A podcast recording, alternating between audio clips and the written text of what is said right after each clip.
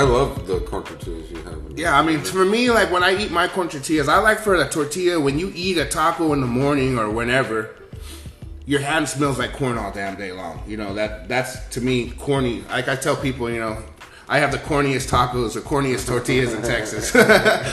but you know, it's because it's attention to just you know letting Mother Nature do its thing and try not to screw it up. So yeah, my tortillas, you know, they have to be refrigerated or frozen because, like I said, they're super. There's no preservatives in them. But when you eat them, you'll know the difference. And kind of that's what was my mission statement for my tortilla company was. I think everybody should be able to taste really good tortillas. And it's funny because I'll I'll let some of my clients that are older, like say in their sixties, they eat my tortillas and they're like, you know what? This Different is palate, right? this is what tortillas used to taste oh, like. This is this is real. This is how they used to taste Yeah, like yeah. before all the bullshit was put in and all that. Mm-hmm. And Chef Paul Morales. He's going to tell you a little about himself, where he's from, how he got in the industry, went through it, and where he's at now.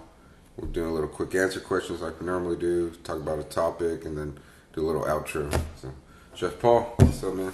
Awesome. Thanks you. Thank you for the opportunity to talk with you today, man. Like I was telling you earlier, uh, I'm a big fan of podcasts. I've never been on one, so I kind of feel like I'm on Rogan right now or something. but yeah, so uh, like you said, my name is Chef Paul Morales. I'm uh, from San Antonio, Texas, born and raised. Um, I come from the southeast side of town. Shout out to Goliad Military. Uh, I grew up in a meat locker. My grandfather had a meat company growing up, so I got to hang out in a in a cold cold storage unit and hit the meat like Rocky and all that. So I've always had kind of like a a food or uh, background. You know, um, my aunt worked across the way in a cheese a cheese warehouse, so I've always been around food. And then, of course, when I first be, was able to work around you know 14 years old, because back in the in the early 90s, late 80s, you only had to be 14 to work. Uh, I started. My first job was uh, working at Fajita Junction. It's a little place. It was it was supposed to be famous because they came up with the the double drive-through window, so it had two drive-throughs on each side of the building. but it was still we were still in the weeds the whole damn time. But you know, it was pretty fun. But yeah, so I, I kind of been around food my whole life. Obviously, I'm a I'm a big and tall guy, so I love food. I've always, uh, you know, obviously being Mexicano, we, we're We're good eaters, man. yeah, we're good eaters, but you know, we're we're uh, we're used to um, you know beans and tortillas and homemade tortillas and stuff like that. So, and it was weird because when I went to culinary school, I kind of was a little I don't want to say ashamed, but I was like, and it was weird because one of the the main instructors would always say. Damn, you put a lot of cumin, uh, cumin and everything. I was like, yeah, man, that's cumin is my love language. You know, It's good. do a little cumin and garlic mash and a molcajete. Get that's a base for everything for me. But yeah, so you know, I've been around uh, San Antonio. I, I did move out for a while. I, I kind of wanted to get an outsider's experience. Uh, you know, I didn't want to just be stuck in San Antonio. So I've done a little time in uh, New Orleans. I worked uh, for John Besh at uh, John Besh and Alon Shaya at Domenica Restaurant in the Roosevelt Hotel in Canal Street. I worked out there. I did a little stage in August. Um, then I worked in Los Angeles for a while. I worked in the end of at the at my end of the stay. I had a perfect job, man. I loved it. I was working for college chefs, and it was just kind of like a. I was executive chef overseeing like two or three sorority and fraternities. I was doing all the ordering and uh, making sure that they had all the meals, and I even got to hire my daughter. She was my little sous chef out there, so we were living badass, dude. It was like having a banker's hours. You know, it was school, all school holidays were paid. We are off in the summer. What? It was great, and then of course, fucking COVID hit and screwed everything up. So I ended up coming back to San Antonio. But before that, before that, I, I lived in LA before. I went out there to go study uh, butchery under a master French butcher by the name of Jean Claude Setin. This gentleman was a, a master French butcher. And the difference between French and American butchery is they have a lot more cuts and a lot more specialized, especially in the beef. Uh, there's just so many. They got the culotte, right? They got yeah, they have just so many the things buffet that and yeah, things the that people normally don't yeah, use. You know, yeah. They like chewy in their meat. Yeah, they like a lot of stuff like that, and then their presentation was just oh beautiful. Like we used to do these things. I like French. Oh man, I can't even. I, I, I'm smoking too much. I guess I, I forget a lot of stuff. But I uh, there's just the presentations, the way you do it, and you wrap the fat, the beef fat, the the pork fat around a meatball, and you make it look all badass and put herbs in it. And man, I miss it. But so I was living out there working under him for about a year. Then I came back home. I opened up a Smoke Shack Meat Market with Chris Conger and the group from out there from Smoke Shack. Good family. Shout out to Chris and his wife. Um, but yeah, man. So we we uh, I like smoke shop. op- opened up um, Smoke Shack. Started a, a sausage program. You know, I love I love tubed meats, sausages of all kinds. Um, you know, that's another another one of my side projects I'm working on right now. I'm doing like a Mexican charcuterie. I call it um, carnes especiales, and it's kind of like it's not. We're not doing any whole muscle dry cures. It just takes too damn long. I don't have the refrigeration in the room to let some things Doing chill like for two years. Pepperonis. Yeah, but I do a lot of sausages and, and I like to do a lot of terrines, man. Terrines, I've always loved terrines. Terrines are just, if you don't know, guys, what terrines are, pates, it's just fancy ass meatloaves, is all they are. Mm-hmm. It's just a meatloaf, but I, you know, I use Southwest flavor profiles. I do a real good one people like. It's a chorizo and egg where I do like an inlay of hard boiled eggs inside of a farce of chorizo. It's really good. um, menudo, terrines, you know. Who says you have to eat menudo only in the summer? I mean, only in the winter? I do a cold menudo presentation on top of avocado and a tostada on the winter. like a head cheese. It's kind of like a head cheese, but it's you know it's it's menudo. Yeah, and it's yeah. got you know all the flavor profiles in it. You still have your hominy in there, your your lemon, cilantro, and then Because I remember seeing menudo after it's in the fridge and it's like a yeah, it's exactly yeah. And you know they put the pata in there. Yeah, that's how they put the pig's feet. Yeah, man, I love that. You know, oh. natural gelatin, all that stuff. That's all in my wheelhouse. You know, I love that stuff. But recently, more recently now, I'm starting to get more into.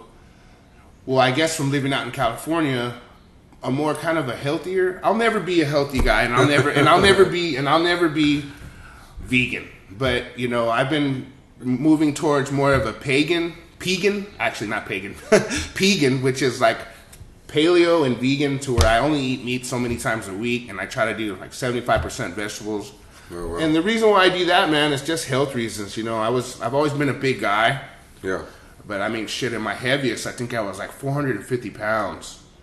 And now I'm at I'm sitting at about three, but I really want to get down to about two twenty five. Oh, okay. And I kind of am a little upset about, you know, San Antonio is like one of the fattest cities in the United States. And a lot of it is diet. Yeah, I think so. You know, it's a lot of processed foods, but that's all about America. I think what really makes San Antonio kind of fatter is the the the attitude that we have towards eating in San Antonio. You know, a lot of a lot of Mexicanos that I know we were kind of raised like you know you got to eat all the food on your plate and you got to don't waste nothing and this and that and you know that kind of in, in makes you in your mind go like shit i have to just overeat overeat overeat. And then of course you know you have your beans your refried beans with all the fat and all that and i think that there we can still have good flavor profiles but just a little bit healthier. Like i said i'm never going to be that guy that vegan guy you know the guy that's all talking about oh this and that like you have to cut this out and cut that out. I think you know with moderation and if you can just change your mindset you know that's part of like my with my tortilla company ancient heirloom grains i take heirloom varietal corns non-gmo and then i mix them with a little bit of local corn from barton springs. Shout out to barton springs.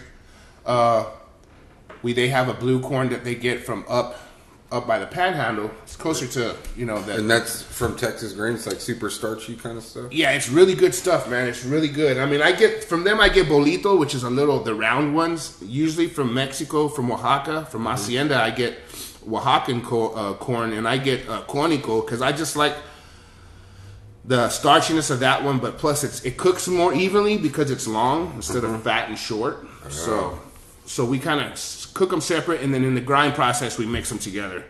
But you know, if you look at the stats on my tortillas, there's only three ingredients: corn, water, and cal, which is the The slate line kind the, of the slack line. Yeah, that's what uh, allows it to be your body to process it, and that's it. There's no extra additives and stuff. And like, I was always like kind of wondering, like, how the hell do we get these tortillas from HEB for a dollar? You get a dozen for a dollar, right? Put them in your pantry, not even refrigerated, and those damn things will last for like two months, no mold or nothing. Yeah, yeah, yeah, How is that possible? Well, it's because they're full of freaking chemicals and preservatives and all these things that are unhealthy. So yeah, my tortillas are are more expensive. Obviously, I mean it's heirloom corn. They're, in my opinion, they're the best tasting. I mean, you had those migas today. What did you think? No, the migas are great. I love the corn tortillas you have. In Yeah, I mean, for me, like when I eat my corn tortillas, I like for the tortilla when you eat a taco in the morning or whenever, your hand smells like corn all damn day long. You know that that's to me corny. Like I tell people, you know, I have the corniest tacos or corniest tortillas in Texas. but you know, it's because it's attention to just you know letting Mother Nature do its thing and try not to screw it up. So yeah, my tortillas, you know, they have to be refrigerated or frozen because, like I said, they're super. There's no preservatives in them, but when you eat them, you'll know the difference. And kind of that's what was my mission statement for my tortilla company was. I think everybody should be able to taste really good tortillas. And it's funny because I'll I'll let some of my clients that are older, like say in their sixties, hmm. They eat my tortillas and they're like, you know what, this Different is palate, right? this is what tortillas used to taste oh, like. Oh, shit. This is this is real. This is how they used to taste Yeah, like before all the bullshit was put in and all that. Mm-hmm. And to me, that's the biggest compliment, you know. And that's kind of one of my special memories. Is like my grandma lived on the west side, and it seemed to me like on the west side, at the end of every block, there was for somehow there was a molino and a little panaderia, and everybody would just walk in the morning with their coffee to go get their pan dulce and, and some fresh tortillas for the day, or some masa for tamales or sopes or whatever, como quiera. And you know, I kind of wanted to have that feel with my tortillas. So, and I think I think we pull it off. You know, I I partnered up with uh, Raimundo Escamilla, which is he owns uh, Colonial Tortillas over off Guadalupe. And it was weird how I met him is because I was in Los Angeles, and sometimes I would just miss home so bad in LA. You know, so I would always still follow Texas Monthly magazine and Current Okay. and all the Trying local to see what the local. yeah, I see what's happening was. locally. And I remember reading this this this uh this article by Jose Ra- Ralat, the the taco guy from Texas Monthly, and uh, he was talking about Raimundo, and I was like, man, I want to meet this guy. So eventually, when I came back home after the pandemic, I was like, you know what? I'm freaking out. I luckily, I was enough. You know, you get paid pretty decent out in LA, so I had stacked some money up. I came back to Texas, and I was like, you know what? I'm gonna just buy a freaking food truck and just see what happens. So I bought the food truck stupidly because I didn't do any kind of research. It was kind of an impulse buy, and I got this huge truck, is there so? Yeah, yes, sir. It still record. Uh, it, I was Uh, I didn't realize that you need like a 2500 engine truck to pull these damn things. I was stupidly thinking, oh, I'll just borrow my brother's 1500 or I'll just get like a cheapo Ford 1500 and I could pull my truck around. Well, my trailer weighs like 9,000 pounds and I was like, damn. So I had to like park it for a while and then then I realized, oh, I need a freaking. I guess they changed the law of having a the suppression, the uh-huh. the Ansul system in the trailer. So that was another thing I wasn't expecting. That put me back another three G's I wasn't expecting. So it just seemed like every time I was about to open, something would happen. Then I was finally I got that put in, and then I had a gas leak. Had to pay another couple grand for that, and I was like, San Antonio, man, this thing is costing me so much money. So I just kind of put it on the back burner, and I was thinking, well, you know what? I'm having trouble anyway finding a decent tortilla here. Yeah, yeah. What if I kind of shift my focus and, and work Make on on, on making some tortillas? So I looked into it. I found a a good source for corn, and I went to. I had to have gone to at least a dozen molinos before I I, I uh, got a hold of Raimundo, and, and a lot of people they didn't want to do it because a lot of these molinos in San Antonio, you think they're actually cooking corn back there, but it's just maseca. All they're doing is just adding water to these big bags. So I finally found one, and I, I was able to be put in touch because I, I'm kind of ashamed to admit it, but I don't speak fluent Spanish. You know, I, Yeah. I speak kitchen Spanish, or you know, you want to go to Mexico. I can hang for in Mexican restaurants and ordering food and going shopping and stuff like that. But I can't really express myself. No, yeah, I'm the same and- way. My and, and sell, you know. being and- able to like, like make a thought. in Right. Mexican is a lot harder for me. Exactly, exactly. and you know, and you know, I understand. My parents, you know, we, I was one of four kids, and uh, I guess we outnumbered our parents, and they purposely didn't teach us Spanish so they could have a private conversation without us hearing what they're saying. I think, at least that's my that's my my theory. But so so there was a, a language barrier. So I had brought one of my close friends, Alex Cortez. Shout out to Alex.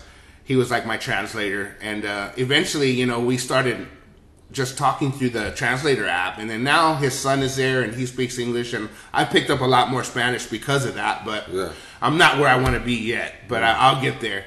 But so we started this tortilla company. And you know like i said i was having trouble finding people to do it because nobody was you have a lot of tortilla factories in san uh, antonio. Maseca, like the dried masa. but they're just adding water to corn, you, water to to the flour, you know, Yeah. and they're putting in a hopper or whatever, like a sausage thing, sausage grinder, sausage mixer, and then they're pumping it out. So I, I, I overcame that obs- obstacle, and then you know I, I was getting a little pushback in San Antonio because you know San Antonio people are are, and I'm the same way. We're very frugal. We're like, man, how are you going to charge four dollars for a t- dozen tortilla? Well, I mean, corn is outrageous right now, uh, heirloom corn, and then shipping and everything. So, in Yeah. order for us to make a, a profit, you know, we have to charge this. But I think it's worth it still. I mean, these tortillas are phenomenal. They have very good taste. They're to me, they're they're the best tortillas in town.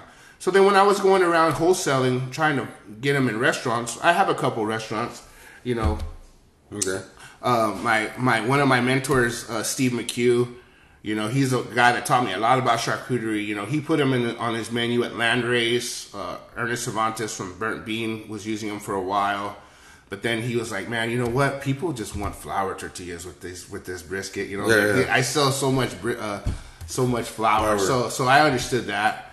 But uh, you know, I got a couple of breweries, Gather Brewery, some other places, and, and you know, but a lot of people are saying, you know, it's cost prohibitive. And they're like, or the other thing I was getting were, is like, oh, we, we make our own tortillas in house. And I was like, oh, so you're cooking and grinding here? And he goes, oh, no, we're just, we're you just. Yeah, exactly what you're saying. I was like, it's not the same, man. The texture's not the same. The, you know, but you know, it's beating a dead horse some at some, to some point. I, I- it's just you know, so I'm kind of focusing more on on the retail end now. I do have, like I said, some wholesale clients, but the, the tortillas are a little bit cost prohibitive. I mean, to me, and the the brands of the the dried corn is all the same. yeah, and Yeah, they're using yeah, the- they're using commodity corn, Yeah. bee corn. You know what I mean? Like that corn, just for instance, uh, commodity bee corn. If you were to go get a 50 pound bag of corn, it's 15 cents a pound. My corn that I get from Mexico is a dollar five a pound. The corn I get from Barton Springs, which is certified organic, Yeah, yeah. is two dollars and thirty six a pound. so this is how you see how it, the, the price. The price is already. but you know what? It's like this. It's like they say. You know, it, you get what you pay for. You know, Mm-hmm. if you want that other stuff, and they're fine. I mean, I was raised on those tortillas. You know, nachos and all that. But you know, now that I know better, and if and if I have the opportunity to get a higher quality product, I don't mind paying paying that much for, for. Yeah, yeah. You know, to me, it's worth it. You know, just like they say, you know, you're gonna pay now cheap and then pay later in hospital bills when you get all these diseases from all this crap you've been eating, or Yeah. you want to pay a little bit more now and, and prevent, better, your- you know? prevent yourself from getting to that point. Exactly. So yeah, so that's so you know the whole tortilla, the tortilla company has has been really fun, and I've met a lot of cool people, and I've I got to do a lot of awareness spreading about you know the the milpa, the milpa society. I guess it's like you know it's it's it's regenerative. Like I just did a South by Southwest uh, function a couple weeks ago, and the theme of it was uh, sustainability and they were talking about you know different sources of protein. I did I, I think I did a I did um, a mushroom pastor tostada. So there's this phenomenal mushroom warehouse out in Buda. It's called Stronghold Yeah. or Smallhold. Smallhold. Sorry, sorry, Travis. Smallhold mushrooms. Man, this place it's like a freaking uh, a storage place, but then you walk in, and it's nothing but walk-ins, and they're Yeah. just growing mushrooms, dude. Like on It's beds and everything. Beautiful, man, beautiful, and I'm talking like huge mushrooms. Like the mushroom, one of the mushrooms was as big as my fist, dude. Like huge trumpet king mushrooms, man. And the flavor was good. And then they were using, um, and then I was using chicatanas, which is flying ants. The chicatanas are, I mean, a lot of people know them from that Netflix episode with uh, the guy we were talking about, Yeah, yeah. Enrique Olvera. Well, in Oaxaca, there's a, a, a season of about two weeks where these these chicatanas hatch, and it's kind of like you know here in Texas when we get that one part of the season where all those damn butterflies are everywhere, and Yeah. they're just everywhere, hitting your windshield. You're hitting your windshield. Your grill is full of freaking. well, that's how it is with these things, and people go out there with these big nets and they grab and they just they harvest them and they dry them out. But you know, sustainability. People, we're gonna you know, we're gonna have to start eating different things for protein. Variety, you know? You know what I mean? Yeah, because I mean, certain fish you can't get certain.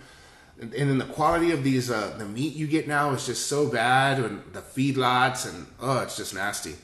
But you know that part of that was I was saying, you know, in order for us to look forward, sometimes we have to look backwards. Yeah, yeah. You know, our ancestors, the Aztecs and the Mesoamericans or the Central Americas, they figured out, you know, if we cook this corn in the water that was from the ash of this tree that Yeah. burned, it allowed the corn to break down and we can Digest we it. can digest it you know what i mean and you were able to, to get nutrition out of it. And then they took it a step further and they said okay well we can grow this corn but you know what? If we put a patch of squash here and beans here then we're getting we're getting nitrogen from the beans. Mm-hmm. and then the squash we're getting the shade and it, it becomes like a cycle. Yeah, and it regenerates the land so they don't have to switch uh, plot so much. You can do a lot more in a small piece of land because you don't have to wait a season for the for the land to recoup because because of that. you know. Everything's grown together. Yeah, and these Yeah. things have been doing them for thousands of years, you know. and now that's like common practice in, in some of these regenerative And some of regenerative them do the slash and burn afterwards too, right? Yeah, yep, So they'll burn it down afterwards. yeah. It helps the soil. You get that. But yeah, so I was talking to them and I was like, you know, sometimes in order for us to look forward, we have to look back. Yeah. And I, and I, I'm very proud, you know, that my our ancestors, you know, were the, the ones, you know, we were technically called the people of the corn, the bronze people, or whatever, because you know our whole civilizations were based on corn, raising corn. It helped us from not having to be nomads and run around everywhere. We could set down and set roots and Yeah. build, you know, and that's how they built the pyramids and all these things down there. So. I thought that was pretty cool. I've always been a fan of history and stuff like that, so I love stuff like that. No, the whole thing, I've researched that just being around food so much, you know, you I'm sure every chef's like us made a dish based on the Milpa. Yeah, you know? exactly. It's interesting, you know. Corn, squash, beans. Mm-hmm. There you go. There's your dish. Know, it's the story on the Yep. plate. You know. It's calabacita right there in a nutshell, man. You know what I mean? Add some pork, you're done with it, bro. Mm-hmm. Hell yeah, man. I throw a little cabbage in mine, so a lot of times. oh yeah, man. I love it. I love it. That was one of my dishes that I was so I was so happy, you know. Before my mom, my mom passed away at an early age. She had a disease called scleroderma, so she died at like 49. But I was very fortunate that I learned, you know, her calabacita de puerco I learned, and her carne guisada I learned. And those are my go-to comfort homey meals. You know, when Yeah, I'm yeah. feeling depressed or something, I'll whip up some calabacita, mix everything right in the universe, and especially with these ancient American, uh, ancient heirloom grain tortillas. Yeah. Shit. But yeah, so so yeah, so that's how I got. So that's where I got to. So that I also have the my food truck, which I'm about to ramp up now. I finally got everything. I'm I'm good to go. I got inspected and all that stuff, and I'm set up over here at the new Chef Co-op over off Crosswinds 35. Steve Paprocki's place, the uh, Black Gold Garlic guy. He Yeah, yeah. He took over at, when when I first when we first went there. It was like about 20 stalls, like 20 bays, right? And majority of them, I want to say 90% of them were car mechanic places. Yeah. And now if you go there now, there's about 12 food trucks, a, a, a commercial kitchen. Yeah, I've been there um, a couple years ago. Yeah, it, it's it's awesome now. So so and what's cool about it is that it's right next to a an Amazon distribution center that's about to open up a huge huge. So you know they're gonna have thousands of employees there. So I've kind of been holding back until that opens up because Oh. I want to be able to do like breakfast tacos in the morning, breakfast and lunch, and then focus on my other stuff at night. Okay. Just building up that area where y'all are. Yeah, at. that area. I mean, it's right there along 35 and where Wurzbach Parkway Mm-hmm. runs into O'Connor and 35. It's right there. So it's it's it's uh you know a lot of people don't want to leave Central San Antonio or downtown area, Southtown area, St. Mary's area. But shit, San Antonio's so big, man. I mean, Yeah, it is big. there's there's more to San Antonio than just the strips, you know, in Southtown. I mean, Yeah. it's it's it's cool down there. Don't get me wrong. I'd love to have a house down there. There's a lot of stuff off Thousand Oaks up here too. You know? Yeah, Dashi. Oh man, Yeah, I love Dashi. Dashi. Uh, Christina, she does good stuff, man. And I was stoked when she opened that place up because I was like, man, that's in my hood right there. I go, Yeah, yeah. I go, and she's she likes a lot of. She's like me. She likes. She has about three or four offal dishes. I think I had some ears there. And, Yeah, she has this there. spicy listeners and talkers. It's like ears and tongues. Yeah, ears and Sliced tongues. thin, Yeah, you I love that. Chili sauce. I'm a, I'm a big offal guy, man. You Yeah. know, and I think I, I think I love offal so much is because being the son of a butcher. You know, when you're a butcher, you sell all the steak and you sell all the good stuff, and then you get what's what's left. You know, Mm. you get the tripa, you get the cheek, Yeah, you get you know the the. the the liver. the soup bone, you know, before Mm-hmm. gala was a thing. Before now, it's fancy, but and it's crazy to see how much these prices have gone up. And Yeah, tripas. Are you kidding me? I'm, I'm telling you, bro. Have you, have you looked at tongue? How much tongue is now? Jesus Christ! I almost spent forty dollars for one tongue. I used to be able to get a tongue for like ten bucks, dude. Dude, yeah. I remember when fajitas were like a dollar ninety nine a pound. That was the good old days, man. That was in the early nineties, you know. But yeah, brisket, Now it's all brisket también, dude. Brisket is outrageous. Well, the demand went up and the supply just stayed the same. You know. Yeah. Well, you only get two briskets per cow. Yeah, you only You get know, two. you only get one tongue per cow. And the fajita, if you get the actual like the inside skirt or the flank, there's not that much Yeah. to that. You Yeah. know, unless you got a massive, massive cow. yeah. Yeah. That's crazy, You only get two. You know, the hanger steak you get one per cow you're Yeah. doing that. So that's you know I can understand you know those things, but the things that they used to throw away are Yeah. now. I mean, look at sweetbreads. You know, it's always been that way. You know, mollejas or whatever. yeah, yeah. My grandpa we used to get buckets of them from the auction. yeah, A lot of times. yeah. They used to throw that stuff. They used to feed it to the other animals. Yeah, yeah. It's cannibals. boil it, take the membrane, then saute it, and there yeah, you go. You know. exactly, man. It's crazy how how how how things have changed. Things that used to be peasant. So if you look in, in throughout, even in you know, especially French cuisine, some of the best, most classical dishes started out as peasant food. Coq au vin, you know what I mean? Beef bourguignon. These things were, you know, cheap Stews, yeah. Yeah, basically, yeah, braises. I love braises. Some of my favorite things to eat take three or four days to cook. You know what I mean? Mm. But that's why you got to make a shit ton of it. So that, to make it worth your while. No, I like braises. It's fucking.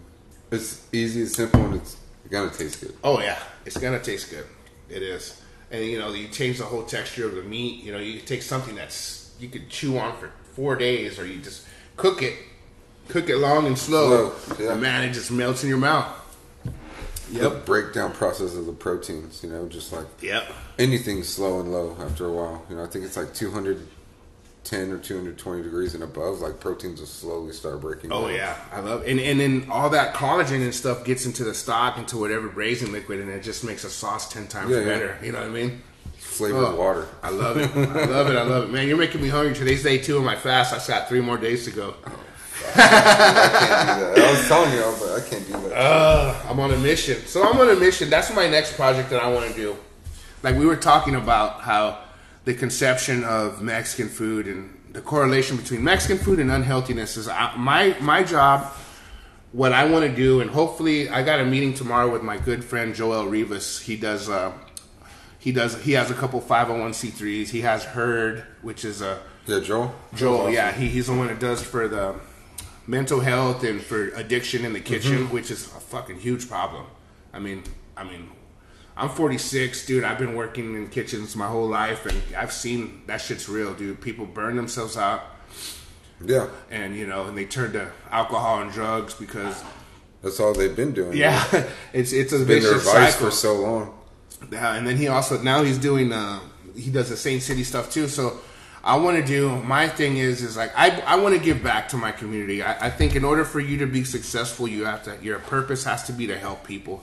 So Yeah. what I want to do is I want to change the attitude of Mexican food and unhealthiness. I don't see why Mexican food has to be unhealthy. So I want to start a 501c3 called Vital Taco, which is going to spread awareness. I want to get involved. You got to start them, start them early with kids. You know, you got to change the mindset when you're, when you're young before they can develop into, you know, they have their set ways. So I want to be able to go and teach these kids how to make you know good Mexican food, but healthy, healthier versions of this stuff. You know, like I said, I'm never going to be that guy that's like oh, I'm never gonna eat a flour tortilla again or something yeah. like that. But you know, moderation, man. You know, I mean, if I don't watch myself, I can sit down and I can eat. I can kill six taco breakfast tacos in the morning, no problem, dude. Yeah, if you want. Yeah, yeah you know, and then I'm gonna be all full all day and bloated, and then takes the wind out my sails, and you know.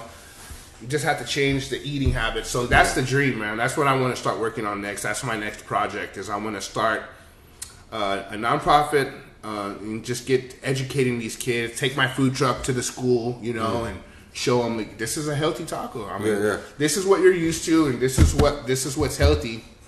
You know, know the difference. Well, even just the tortillas, like you're talking. Yeah, about. and start with the tortilla. You know, I believe if you can't claim to have the best tor- taco if you don't have the best tortilla to begin with. Yeah, it starts from the foundation. You know what I mean? My tortillas a five and a half inch corn tortilla that I sell that I make is ten calories, and it yeah it's carbs, but it's low glycemic. It's not hmm. like doesn't wheat. make your sugar spike or nothing. Yeah, like it's that. not like wheat. It's not gonna create the insulin buildup and all that. So you start with that, and then you know you don't have to refry your beans. You can take a good black bean and mash it and add coconut oil to it or you can add, you know, just vegetable stuff. Fat, you know. Yeah. Need some kind of fat. Yeah. All fats aren't equal. Yeah, all fats aren't equal, you know. It's when you put the freaking the margarine or the freaking uh, yeah. the corn or the soy, the yeah, bad, the bad weird. Yeah, that's when thing. you add that to the beans. I'm sure they're delicious. I mean, I've all we've Real all pork eaten fat them. is better than the margarine. Oh yeah, you know, yeah, tallow, yeah, tallow and and, and uh, you know, I've done you know like our guys over there in Nixta, you know, they do their freaking duck fat. Oh yeah, beans. Yeah. I mean, shit, duck fat is, is also good for you. You know, mm-hmm. it's better it's than it's better than the hydrogenated oils that you exactly. get. And then I get it. You know, you're in a restaurant or you're you know you're on a limited budget. You're not gonna spend ten dollars on a freaking pint of duck fat when you can get a fucking gallon of this poison for two dollars. I mean, I, I get it, I get it, you know. But the thing is, don't you don't eat like that every day. You know, you're not gonna have that every day. And yeah. why can't you just leave the beans whole? You know, throw some vegetables in there. Yeah, throw some freaking kale in there, cabbage. You know, you know what I mean. Put, yeah, it, put it in the in the Robot Coupe and the Vitamix. You don't even yeah. taste it. Yeah, you know puree I mean? the vegetables. yeah, just puree them in there. there. yeah, you won't even, even taste know. it. Just try not to go ham on the salt. You know. Put a lot of cilantro in there, some herbs, some herbage. You get to go, man. There, it's all how you look at it. You know, yeah. it's it's.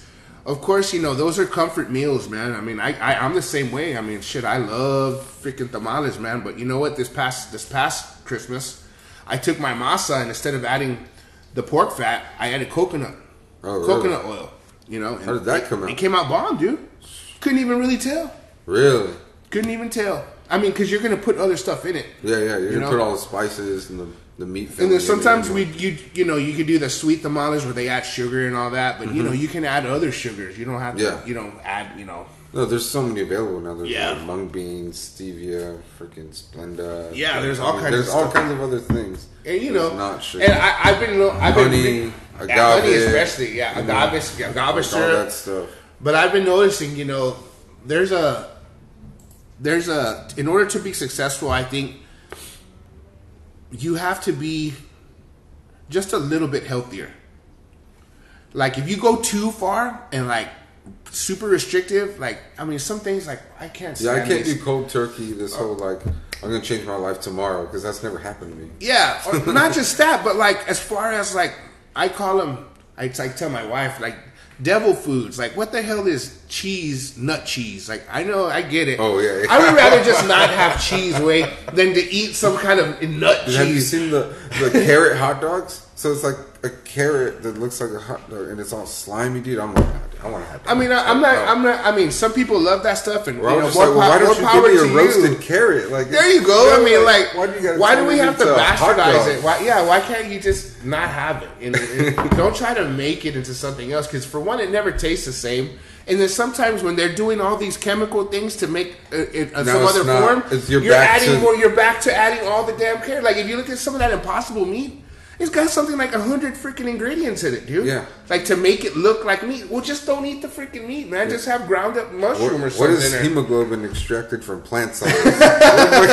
They even add like color to make it look like bloody. Yeah, you it's seen like- that? Like the beet juice or something, like to make it well, look like what been medium rare. They- I saw one of them. I don't know who it is, but they're getting hemoglobin somehow from plants, which is what's in your blood naturally. I don't know. I think by definition that's not even possible, right? Well. I was like, I mean, like, because if you look at the Latin How word for Greek, plants are you chemo, I think means blood, right, or something like. I was like, plants don't have blood.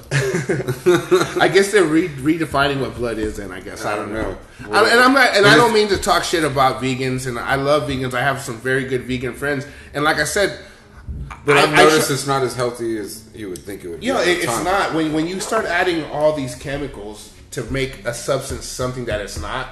I think just don't eat that. You know, Yeah, yeah. just eat something else. Replace it with something else. Unless it is good and it's like there's five ingredients on thing. Okay, cool. yeah, This is cool. They you know, made it's, something it's up. yeah, it's just like you know, it kind of defe- like you said, it defeats the purpose. You're trying to eat healthier, but then you're adding all these chemicals to make it look like something that it's not, and then you're right back. To, Right, shit, right. you might as well eat the original. You know.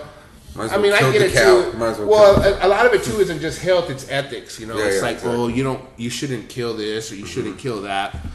I, I get it, but it's you're always gonna, you know, being a son of a butcher, you're never gonna win that argument with me. You know what I mean? Like, Yeah. I, I believe, yeah, I don't think animals should suffer. No, I think these feedlots are bad. Yes, but I mean, with that the meat you get at the farmers market, you know, Travis does really good with his stuff. Uh, what is um, what is the name of his farm? Kraus. Yeah, Travis Cross. He sold it. Oh, he did. Yeah, yeah. It was Wow. Parker Creek Ranches. Parker Creek. Wow, he Yeah. sold it. Oh, well, good for him. Hopefully, he can walk away with some money. Yeah. Because I know farming is expensive as hell. I don't know if he sold the meat but I know he sold all the eggs. Oh yeah, I think he. I, th- I think. Oh no, because at one point Mariana was doing the eggs. Because I remember Peeler Farms was eggs first before they had meat. Mm-hmm. Or I think Peeler Farms was always a meat farm, but she had her own thing, which was the eggs. Because I remember when I worked for Chef Steve McHugh at uh, shit back in the day at what was it called Restaurant Luke. Yeah. We would get all our chicken from her, and she would just come and bring all these chickens and, and the eggs too. Because we used to get the free boiled eggs at happy hour and stuff. I miss that place, man. It's range now. It's cool. J- D- Yeah. does a good job. But um, but yeah, man. Like Texas, I, I think you can get these good meats, and people are always, you know, you get back to the thing where, oh, it's so expensive. It's so expensive. But is it really expensive? I mean, it, if for one, you shouldn't be. I mean, and I, and I can't believe I'm about to say this because I'm the. You shouldn't be eating a 16 ounce steak. Oh no, not every every week. I mean, that's. You know, I mean, you really need only about four to six ounces of meat per per meal per serving, and anything over that, you're you're killing yourself. But it's that mentality that forces these producers to produce so much meat because we just gorge and gorge and gorge. I mean, Yeah. I'm guilty, bro. I'll go to Chama Gaúcha or Fogo de Chao, and I'll I'll, I'll put some meat down, bro. You know what I mean? yeah. But uh, you know, It's the meat sweats out literally, bro. Yeah, yeah. I mean, it's I'm a work in progress, you know. I, but I As think everyone is. At, at the end of the day, you know, with my with my vital taco concept, I want to be able to train these younger kids and anybody who's willing to listen that you know. We don't. San Antonio doesn't have to be the fattest city, one of the fattest cities in, in Texas, or you don't have to give up certain things to Yeah. do that. You know what I mean? Like, Oh yeah, for sure. obviously we got to hold ourselves accountable. You can't just go ham and just go crazy. But you can still have some good stuff. Just don't go crazy and, and just source it from a good place. Yeah. You know? Just be responsible. Everything you're talking about, I mean, you're already doing that with your tortillas. And Yeah. everything.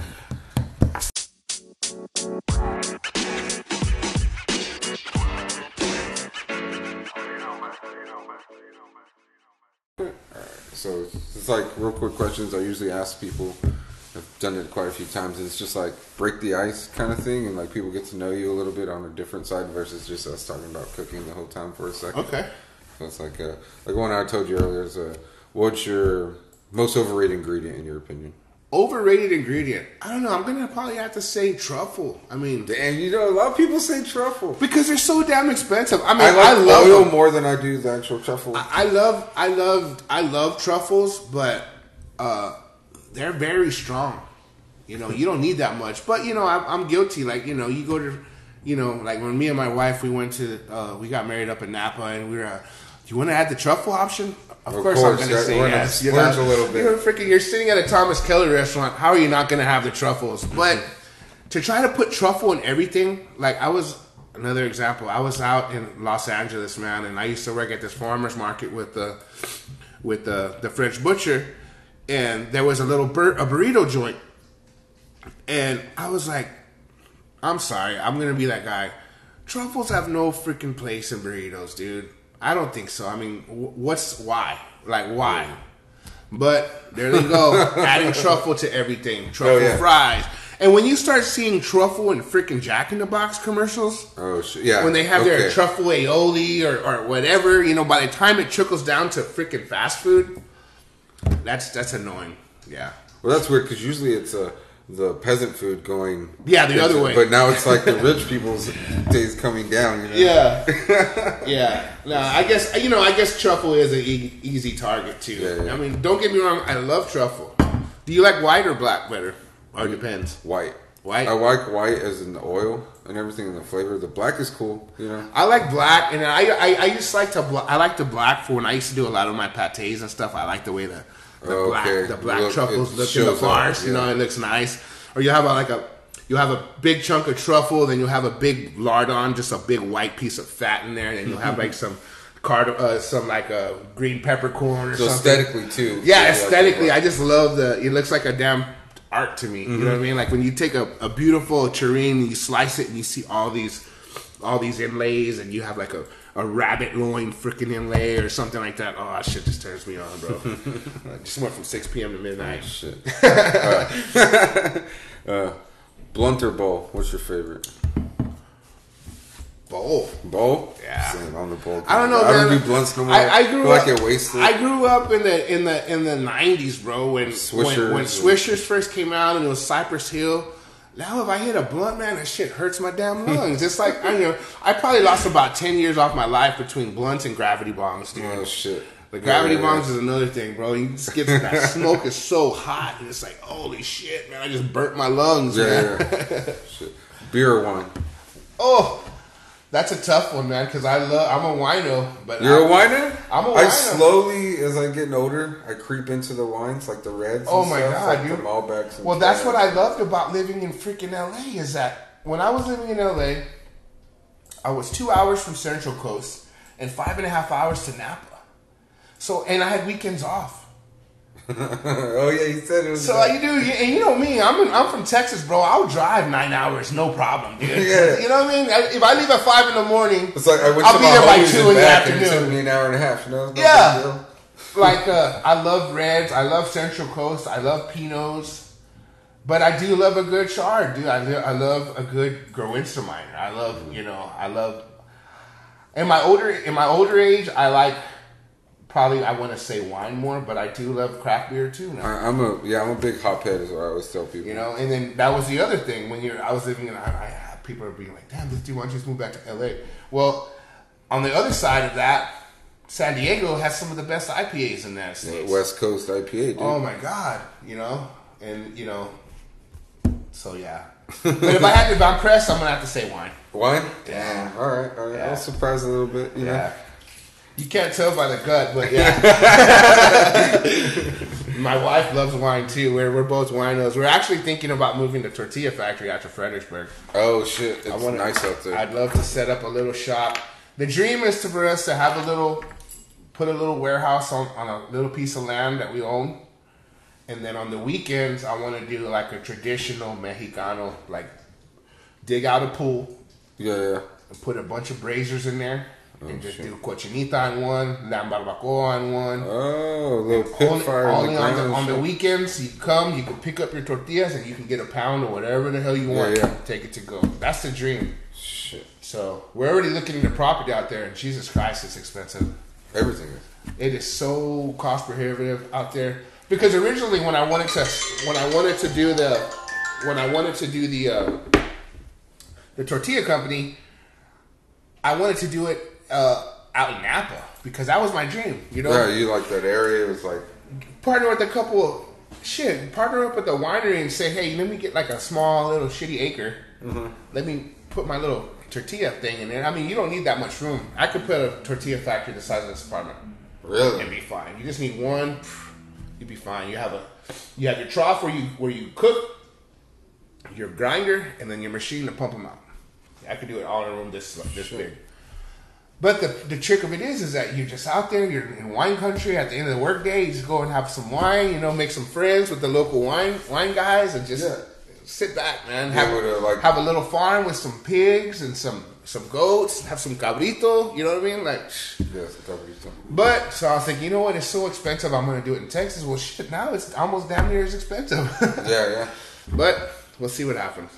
See, I, I believe the universe will, will deliver it for me. Favorite uh, style of music? Favorite style of music? Oh, like a shit. country guy, you a metal guy, like girls, you know. You know what? I'm really in my old age. I'm really into yacht rock, dude. Like Really? '80s pop, I guess. Like Hall and Oates, Christopher Cross. That's the type of music. I guess people would call it. I guess. I think the reason why I like that music so much is because that's what my parents listened to Yeah. when I was a kid. Whenever we would go driving around, that was the music on. Back then it was Sonny Melendrez, 102.7, KTFM, or whatever. but I just love that old school, like, you know, a lot of Hall and Oates, Christopher Cross, stuff like that, Michael McDonald, uh, you know. But I also, too, like some Tejano, Oh yeah. you know. You Reminds me of like weekends or like King says or Yeah. a party, a good time kind of. And it was pretty cool because when, and me and my wife went got married in November, so we were in we went to California, and I was lucky enough to catch uh, Chicano Batman in L.A. and uh, Bobby Oroza in uh, and Brainstory in L.A. Two separate shows back to back. It was fucking rad. Shit. I like that Chicano soul music too, Yeah, like yeah, Chicano Batman. Mm-hmm. I, I guess it depends all, but if I if I'm completely honest, I'm listening to a lot of the oldies now. Like you know, she's like my wife listens to country when she's not in the car. I'll switch it to like 101, like oldies, like a Kono or whatever. Yeah. It's just chill music, you know, nostalgic. Nostalgic. Yeah. Uh, favorite cut of meat Favorite cut of meat for I'm like gonna, a say like a cow. I'm gonna have to go with the lengua, dude. You think the lengua that's a fucking good cut actually. Yeah, and it's weird because because when I I used to I used to braise the shit out of it into Yeah. where it was like like barbacoa, but now I I sous vide it because I like the texture of it. I like to slice it and have it. I like to cook it because when I cook lengua, I cook it for minimum 24 hours on sous vide at 154. You And- to eat it all the time now. I, I don't even do it. That way, I just put it in there and I, I don't have to worry about it. You know, Uh-huh. if I want if I want if I want lengua on a Sunday, I'll put it in on a Friday. Friday night, I'll let it go. Friday night, all a Sunday, all a Saturday, and then Sunday night, I'll pop it open. Shit. And when you cook it at 154 versus like a braised with 175, 180, it's still soft as shit, but it's structurally sound. You can slice it. It doesn't And all it stays fall apart. whole and everything. I don't know if you had the tostada I had at Jason Dady's thing at the, The tailgate, yeah, yeah, I had the tostada on that. That's why it was like that. It uh, wasn't all because Like sometimes when you, it was like sometimes when you make lengua and you're like, how do I know it's lengua? Because it's all it just looks like barbacoa to me. Yeah, but yeah. when you cook it like that, when you slice it, and it's weird because that's how the Europeans eat it.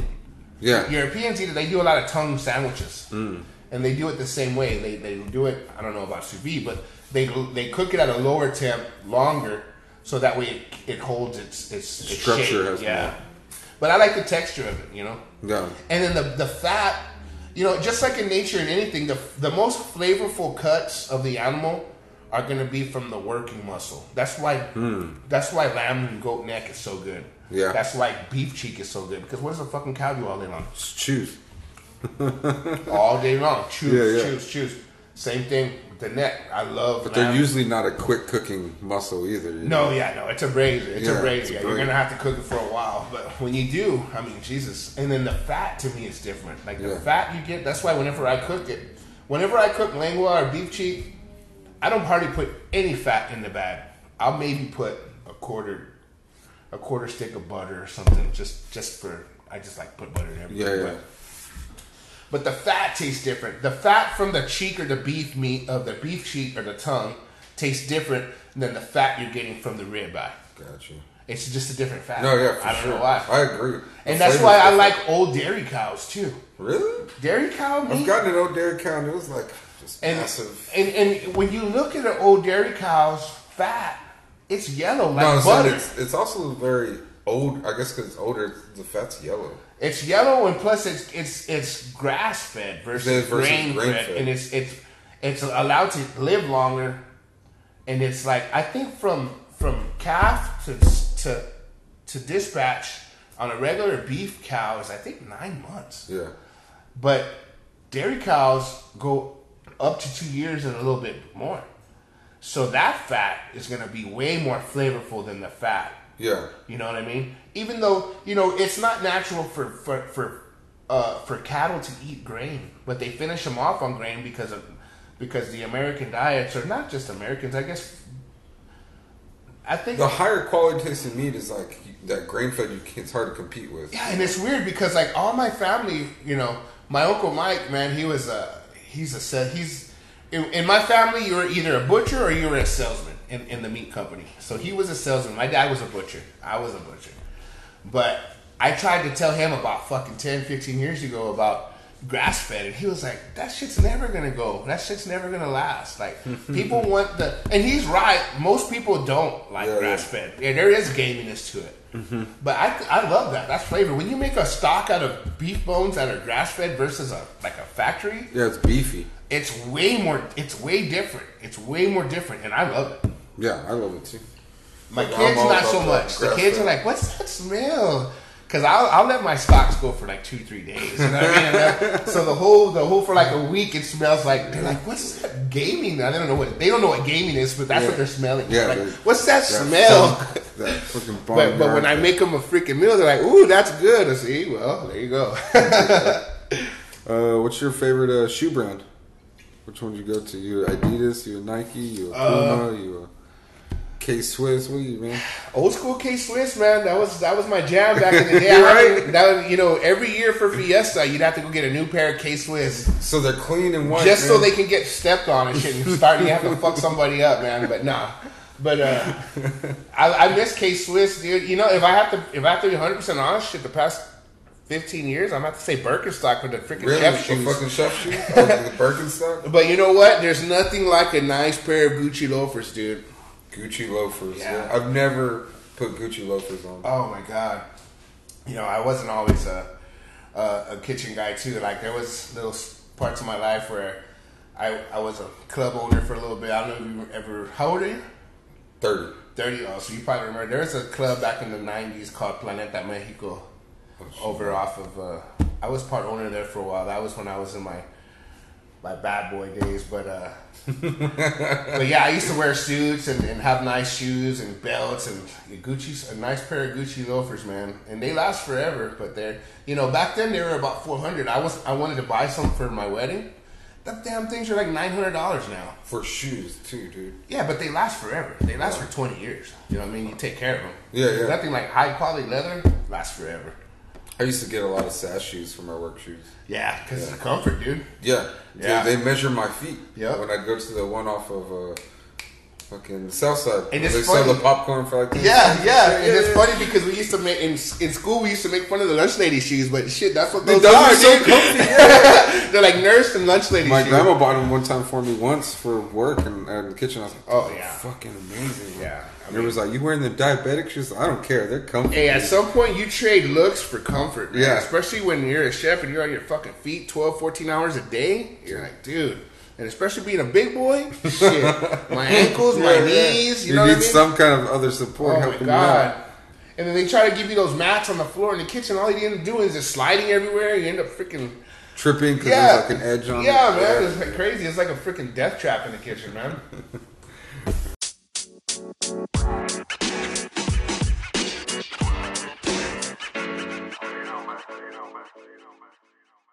Oh shit, hell yeah!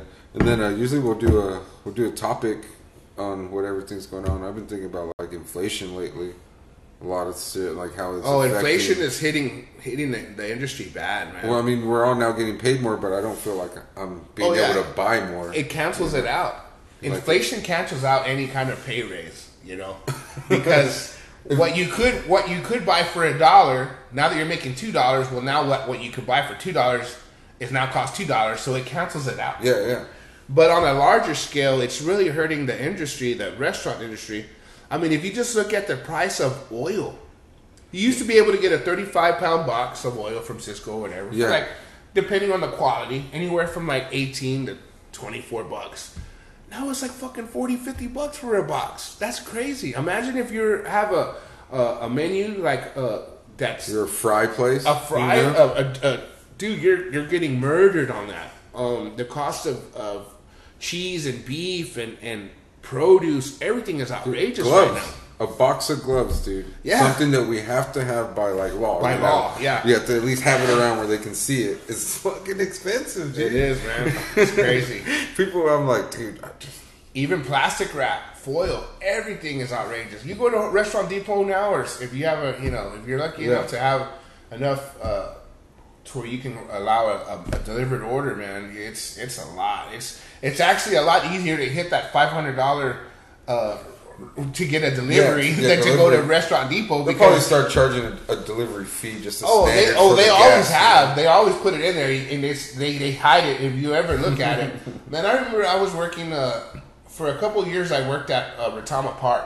Mm. The, Retama Park is owned by a huge conglomerate that owns a lot of casinos. They own L'Auberge du Lac up in Louisiana and a couple of uh, casinos in Vegas.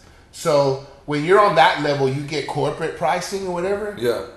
So it's like an even bigger discount because you're buying so much volume. Yeah. Volume. And uh, and I would get freaking orders that were 15 pages long, dude. Like twenty thousand dollar orders every week. This is during live racing season. Yeah.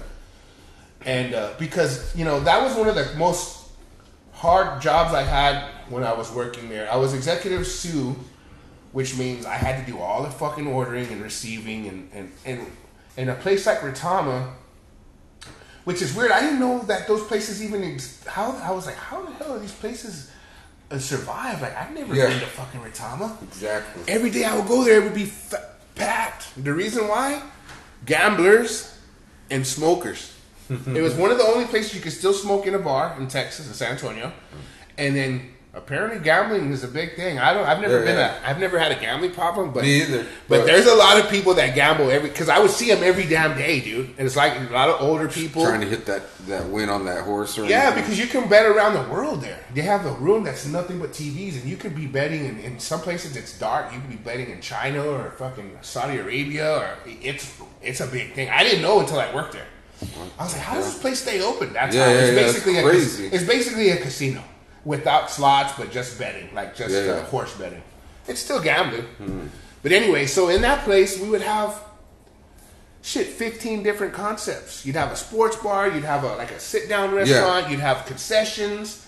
I had to order freaking ketchup in so many different ways, dude. the big bibs, the big ones you put in the dispenser, the little packets, the, the bottles, so much shit. Corn dog freaking sleeves and hot dog sleeves. Yeah, yeah. Just so much shit, dude. Like, it adds up. And then don't even get me started on their beer.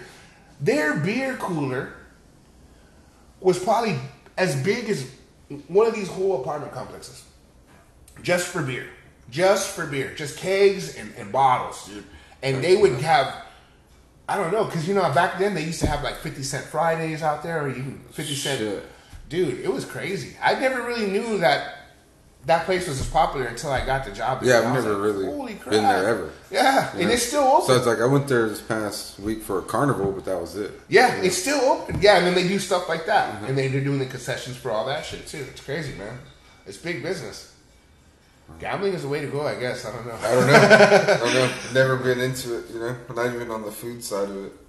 Oh man, I've been on the stadium side of it and stuff, and the inflation on that too, dude. Like, what? Oh, it's crazy. Inflation is crazy. It's scary. well, it's weird because like we're getting paid so much, and still can't find anybody who's willing to even do the work for eighteen dollars an hour to do a job that used to get paid fifteen. Like, Shit, ten. you know. Minimum wage is still only seven dollars, bro. Federally, federally, what is it, babe? Seven fifty? Seven, seven twenty-five. Seven twenty-five. Nobody can live off seven twenty five in America right now. Nobody can even live off twenty dollars an hour. Forty hours a week at twenty dollars an hour, eight hundred dollars less tax. Let's say twenty five percent.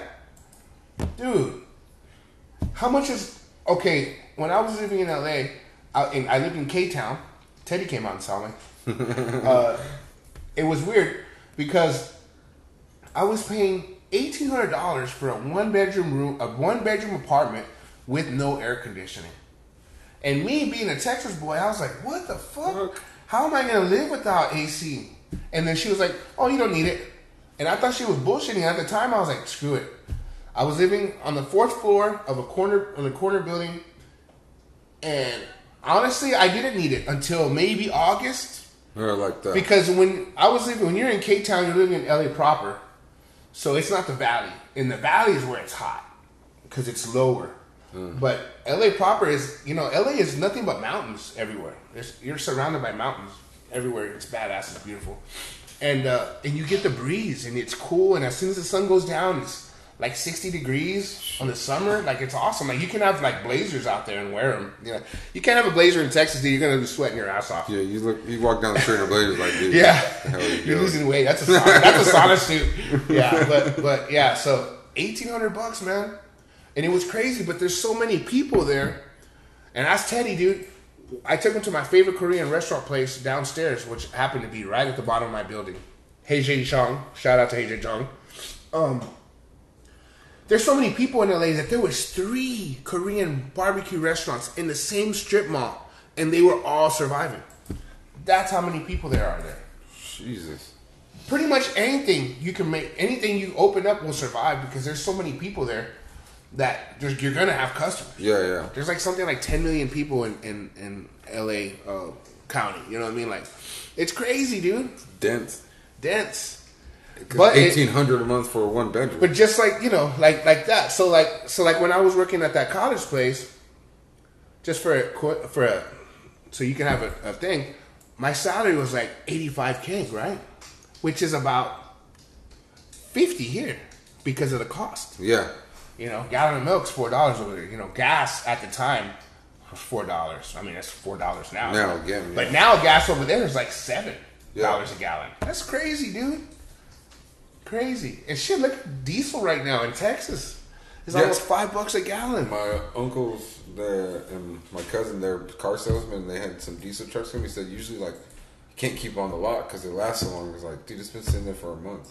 I know i'm, I'm in the market right now for a diesel for my, for my food truck Oh shit. I'm trying to get a loan right now from Lyft funding so I can go get a diesel, man. Because even an mm. old, old diesel truck, like I was looking at one from I, the one I wanted was like a 2017 Dodge. It was beautiful.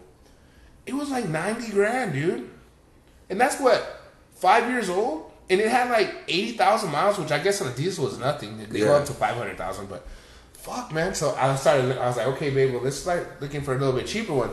2012 was still 20k. Shit, you can get like a little baby Benz for 20k. Yeah. You know what I'm saying? But you know, I need that 2500 engine to pull my trailer. Yeah, that's the power you need. Yeah, you need that. You need that transmission. That you need to be able to pull it because you probably could pull it with a 1500 truck, but that truck's gonna last you a year. You're gonna run through the freaking transmission on that damn thing. You have to spend 10 grand or five grand or however many grand it is to fix things nowadays. Jeez. Yeah, because it's not getting cheaper. It's getting more expensive, more expensive.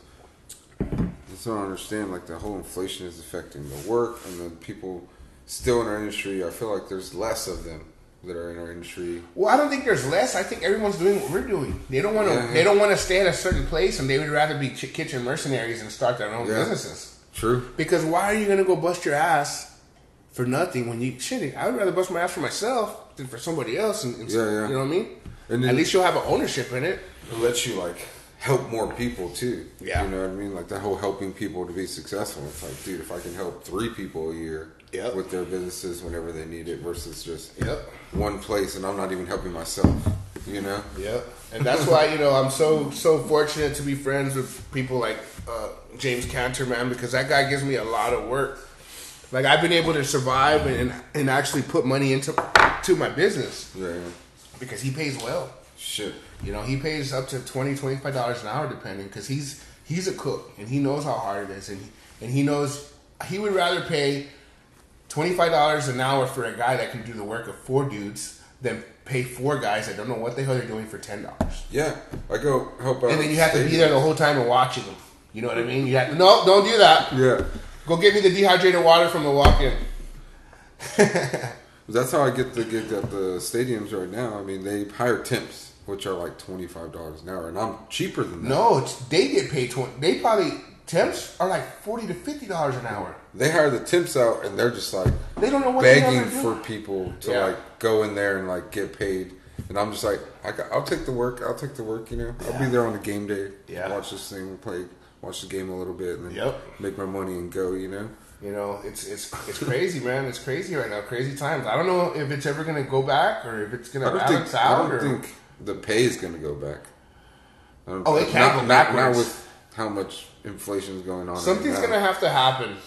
I mean, Well, yeah. what 2008 2009 there was that crash, and now it's kind of like the same thing now, yeah. where it's like everybody's struggling to make it and everything's getting expensive. That's you know to be completely honest, that's another reason why I haven't really been pushing forward with my with my food concept because it's just so iffy right now. You know what I mean? Like Yeah, when people are asking me, they're the like, "Why don't you start a restaurant or something?" Because I did say I was like, you know, I thought about a restaurant, but I was like, what if I just start like a different food company that's not a whole restaurant and a Right. whole building and a whole finding a crew and Right. It's know? it's and then you know not only that, but what they don't tell you about when you start your own business, man, is like when you get to employees and stuff, all the damn insurance you have to get. no, yeah, you you pay the state for the privilege of employing somebody. Yeah, it's crazy. That's why they have all those loans. Like if you have any employees, but even then, it's not going to equal it, uh, level it out. You Yeah. know? it's it's. That's why I'm like, come on, tell my daughter and her boyfriend, okay, come on, you know, I'm just there you go, you know, Exactly. Because like, if you were to like legit, you'd have to get um, workman's comp insurance, uh, all these different kinds of insurance. Man, at the end of the day, you're not making shit. You're working your you're working your ass off to make say five or ten percent. Unless you're making a million dollars a year, that five or ten percent ain't shit. Yeah, You know what I mean? Yeah, because you get the whole dollar, and out of all the hundred pennies, five pennies go to the profit. It's like how many freaking how much profit do I need to like be Yeah. be successful? It's crazy, man. It's scary. I mean, you, I've done it in my business. The, the profit's small, but everything's paid. Mm-hmm. You know, like that kind of thing. But you, they don't they don't grow like these giant corporations are able to. That's why I'm more of like trying to slowly kind of make my way into food manufacturing because you know and where i screwed up with the tortillas is I, the tortillas is a great idea and a great concept but the fact that my tortillas need to be refrigerated it limits me from going uh, it doesn't really limit me but it makes it cost prohibitive because if I had something that was shelf stable and I went online, I could sell it and I could ship it anywhere and I wouldn't have to worry about temperature. But if you order my tortillas, and I've sold tortillas to New York where they've paid more for fucking shipping than the actual damn tortillas. Tortilla, sure. But they had the money and they wanted those tortillas, and God bless them. Thank you very much, New York. Yeah. But you know that's few and far between. You know what I mean? It makes it.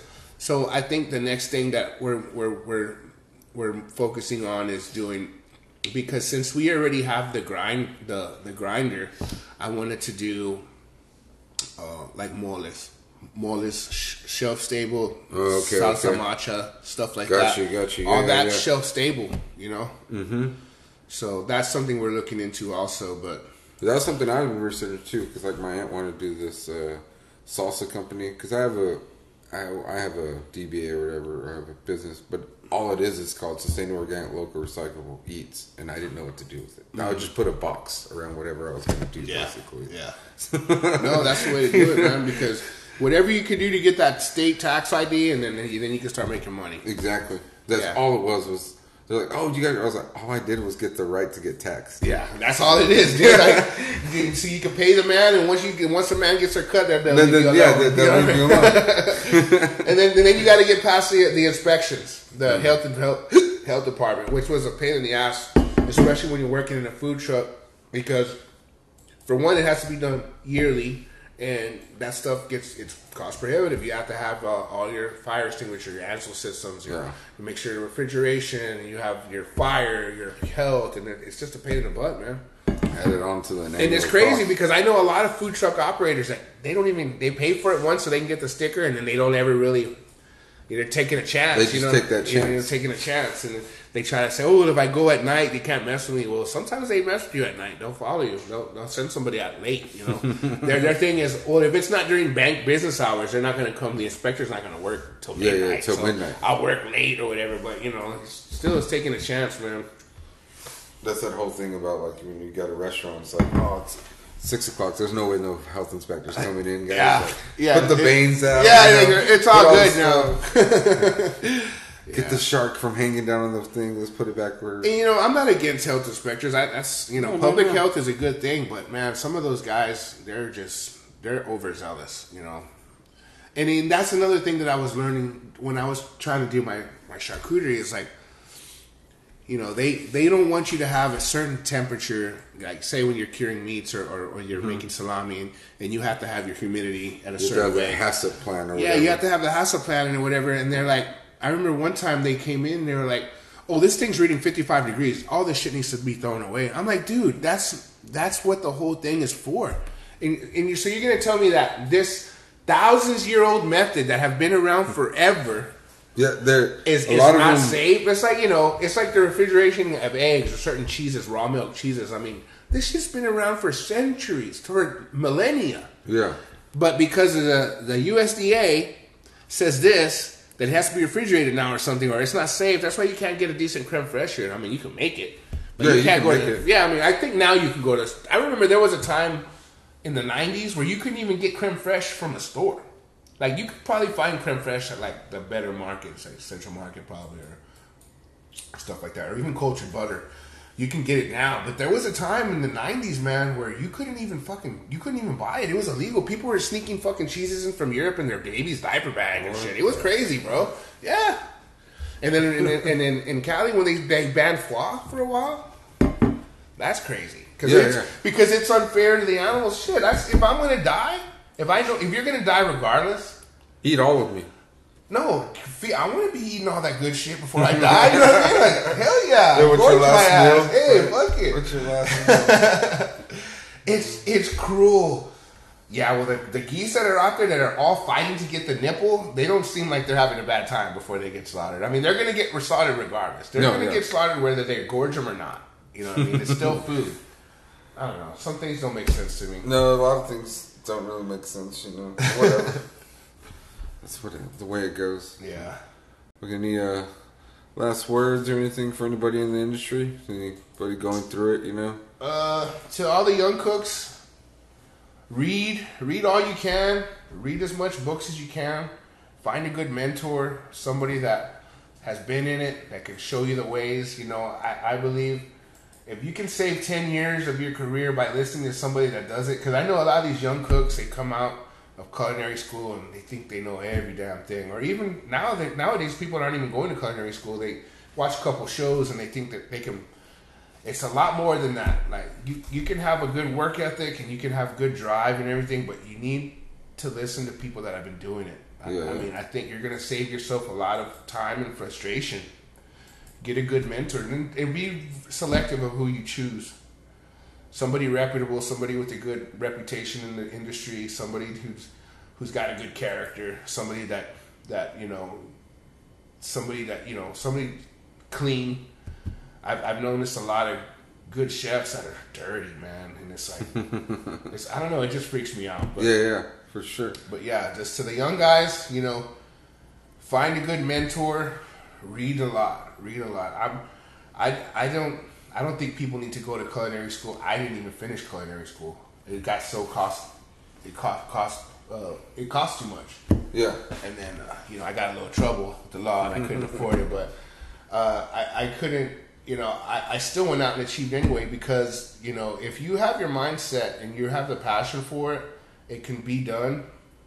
But get a good mentor and get somebody that knows what they're doing to show you the way. Yeah. I hope you get And, and quicker. And you know, God gives you two ears and one mouth for a reason, man. You know, listen, listen to what people say. Another, and for my people, for my OGs out there, man, keep your heads up. This shit can't last forever. Yeah, There's got to be light at the end of the tunnel sometime, and I think if we all stick in there, we'll be all right. No, I, I agree, hundred percent. A good mentor is like Yeah. the best advice. A good mentor is the best advice, somebody- and I was fortunate to have some very good mentors, and, and I still have a mentor. You know? Yeah, right. It's You not know, like I'm 46 years old. It never ends. You know, there's always somebody that knows more, and there's somebody. You know, Jean Claude. He's shit. He's probably 74 now, but you know, somebody with a lifetime of work experience like that is invaluable. Like, Yeah, like you said, it'll keep you from making mistakes in time. yeah, save Yeah, you yeah. time and save you face too, because you know you don't want to be the guy that's saying something wrong. You're repeating some. You heard something from a. A, a, mentor that didn't know what the fuck you were talking, talking about, about. and you took it as scripture, and you're out there reproducing it, and then you find out after the fact, oh, for 20 years I've been telling people this. You got egg on your face, man. awesome, man. Well, thank you No, for coming thanks. out here, man. No, I appreciate it. I had freaking fun, man. It. Yeah, for sure. Let Oh, everybody yeah. know where they can reach you or meet you up or anything. Uh, yeah, you can follow me on my socials. Uh, ta- at Tacos Kukui SA on Facebook and Instagram. Um, Ancient Heirloom Grains uh, dot com. Uh, I do local deliveries. Um, I have a storefront now in the co-op where I, you people can come by and pick up. Um, and as soon as this weather changes, it's already doing it now. But I'm gonna pull out a new spring menu. And then also too, I'm partnering up with a buddy of mine, uh, Allenton Wainwright. We're doing uh, because I love New Orleans is one of my favorite cities, Yeah, yeah. and uh, I don't know if you've ever had Willie Mae's chicken, Willie Mae's fried chicken. Willie Mae's fried chicken is a very it's a very famous restaurant in New Orleans. Um, they do a wet batter chicken where it's like they they don't do like the flour, they do like a batter. Yeah, like a beer batter kind of thing. Like kind of like a beer batter, but not, but not a tempura. It's not Yeah. doesn't have carbonation in it. Huh. But uh, so we're doing a Al's Chicken Shack, so it's gonna be like a New Orleans style fried chicken Oh, and biscuits, really good. Is it like karaage style? Like it's No, like, not the not wet. No, know? it's it's it's it's like almost like sticking sticking chicken in a pancake batter and frying it, almost like a yeah, it's good. I'll let you know. I'll keep you Yeah, yeah, posted yeah, when we do real. it. We're we're still R and Ding it right now because you got to Okay. get that shit just Yeah. right. I'm But- all interested. I'm like, But he's he's a guy that's been with me for a long time. He every I think he's worked at pretty much every restaurant I've ever worked at. I've always got him on. He's a good guy. shit. Uh, he's a hard worker, and uh, I figure you know what I need to give back to this dude. Yeah, yeah, for let him let him have a little ownership in his shit. You know what I mean? So Al's Chicken Shack. So Al's Chicken Shack's gonna be opening up, and we're gonna be sharing the food truck. So he'll he'll be going in there, and I'll be doing my thing. Because eventually, like I said, I'm gonna probably move away. I, I think I want to focus more on the 501c3 and then my tortilla company, and then start moving on to other. Because I'm getting too old, man. to Yeah, be, on the, be on the damn line. You know what I mean? Not for sure. my knees. I want to be able to spend time with my family. You know what I mean? But yeah, I'm already 46.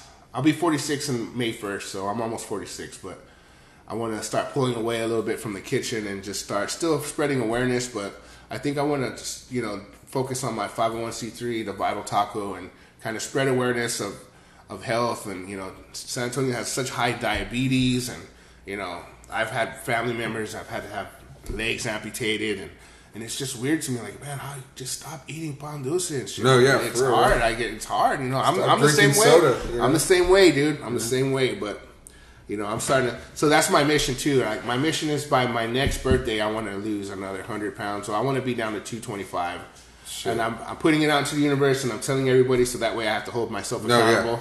That's but I think there's nothing more, nothing could be more motivational for me to show people like this is what I believe in, and look, I did it. This is a picture of me, Yeah. 450 pounds. Here I am at 225. That's half Yeah. my weight, and I still eat freaking good food. yeah, I didn't know what I'm saying? like, sacrifice everything. So that's so that's so that's what I'm gonna probably I'm not eating on. nuts and salad greens like you picture me, you know?